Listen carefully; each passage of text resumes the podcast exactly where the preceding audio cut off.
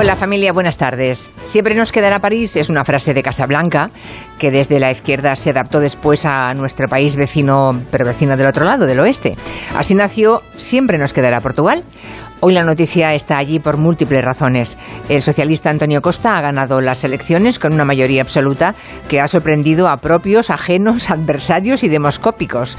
No la esperaban las encuestas, ninguna, y tampoco los aliados de la Jeringonza, que en un alarde de tacticismo decidieron hace tres meses tumbar los presupuestos y romper el pacto de gobierno. Un tiro en el pie.